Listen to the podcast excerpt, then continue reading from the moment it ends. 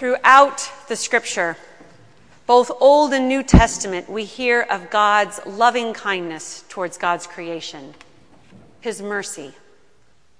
It's a common refrain in the First Testament that God is gracious and merciful, slow to anger, abounding in steadfast love, and ready to relent in punishing.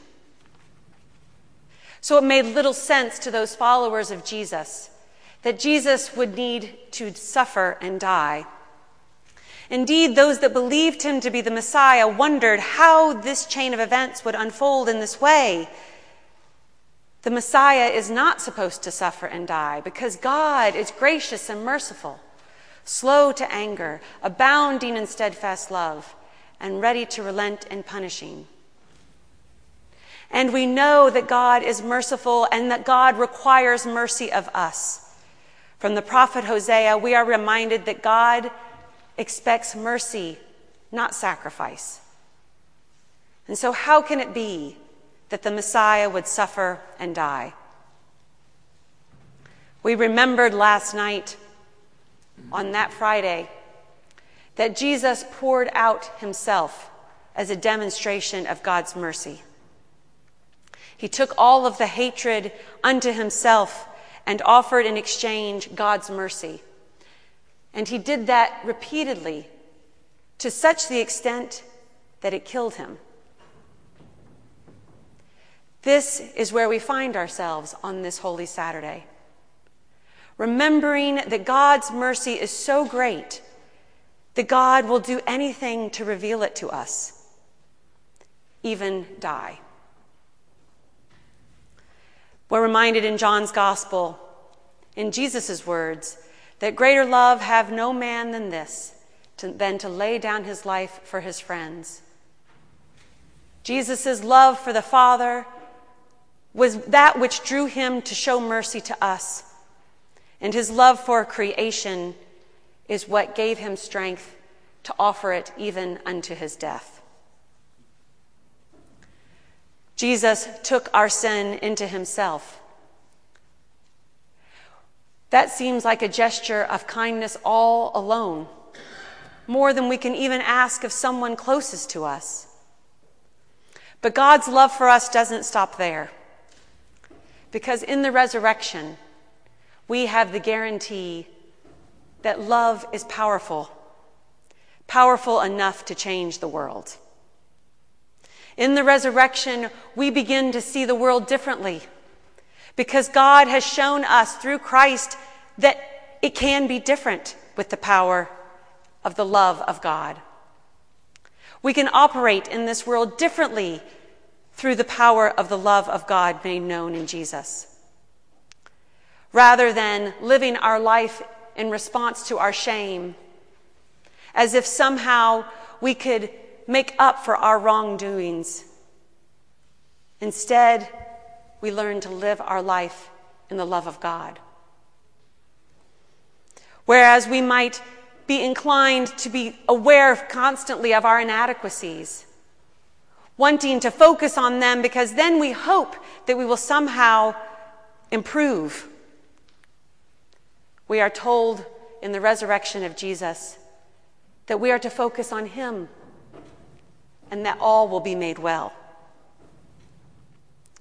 Whereas we might sometimes want to make our decisions away from God's guidance because we somehow feel safer in the dark and think that things look better there. We learn from the good news of the resurrection that all is made well in the light, and that when we come into the light, we can live more fully. This is the promise of the resurrection. This is the ultimate gift that God gives to us because death does not have the final word.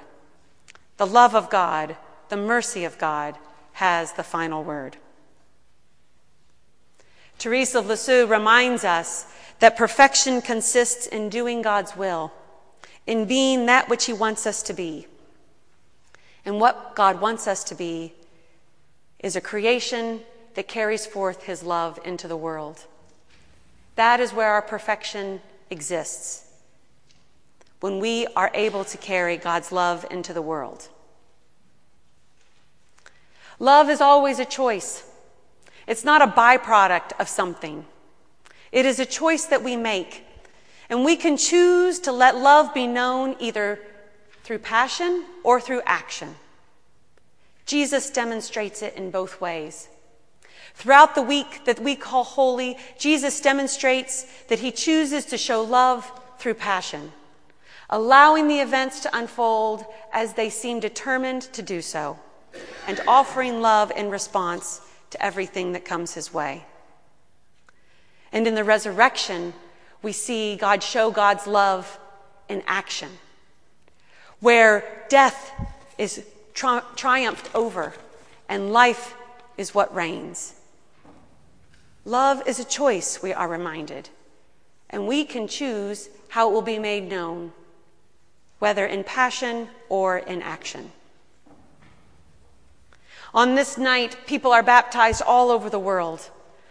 If we took a moment to reflect, we would be able to imagine various time zones throughout, around the globe, and those that are being welcomed into the body of Christ through the paschal mystery, through the promise of the resurrection.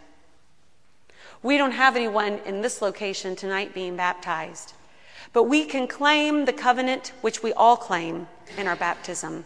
And I want to remind you and me, I want to remind all of us of what that means. In a few minutes, we'll say the baptismal covenant together. The ways in which we seek to choose to demonstrate love. How it is that we will demonstrate love in action. One question to us is Will you continue in the apostles' teaching and fellowship, and in the breaking of bread and in the prayers? This is carried out by being a part of a Christian community, by giving ourselves over to the rhythm of our life, of worship, of study, of prayer, of seeking counsel from others that seek to follow Jesus. That's how we carry this out. And our action starts with our words I will, with God's help. The second part of the baptismal covenant is Will you resist evil? And when you sin, repent and return to the Lord. This action is carried out by being in love with God.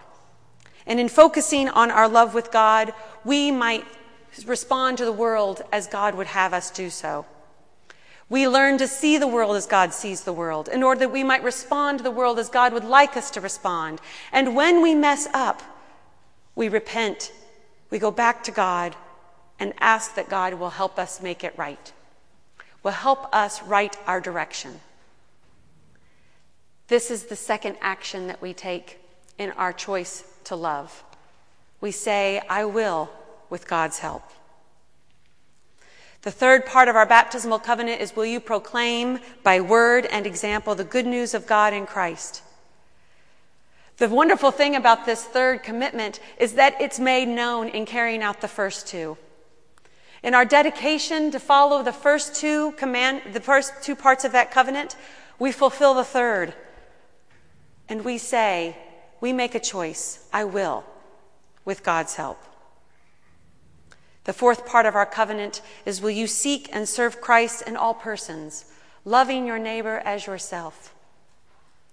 We remember Jesus' teaching in Matthew when he talks about the end times, and he, he gives a picture of the end times when the sheep will be separated from the goats and he will tell them about when it is that they saw those in need of food or drink or clothing or shelter, and how it is that when they responded to them, they responded to him. This one might seem a little bit familiar, but it is God's love that leads us to recognize Christ in one another. In the difficult times of loving your neighbor, you can perhaps reflect on how it is you can just offer them God's love Maybe you don't have any love to give, but how can you offer God's love to that individual? We make a choice to love, and we say after that one, I will with God's help. The fifth part of our baptismal covenant is will you strive for justice and peace and respect the dignity of all people? This grows out of the previous four this is probably the hardest one. Justice is the public expression of love. That's how Cornel West put it. Justice is what love looks like in public. Justice without love becomes self righteous and even can become idolatrous. But when we carry it forth with God's love, we have the stamina to persevere and to find a way for justice and peace to be known in the world. God's love is the foundation for this action as well. And so we choose to love. And we say, I will, with God's help. Jesus' resurrection reminds us that God's love trumps all things. Jesus' resurrection reminds us that God's love trumps all things. Through the resurrection, we realize that God's love reorders the world. And it starts with God reordering our own world. Amen.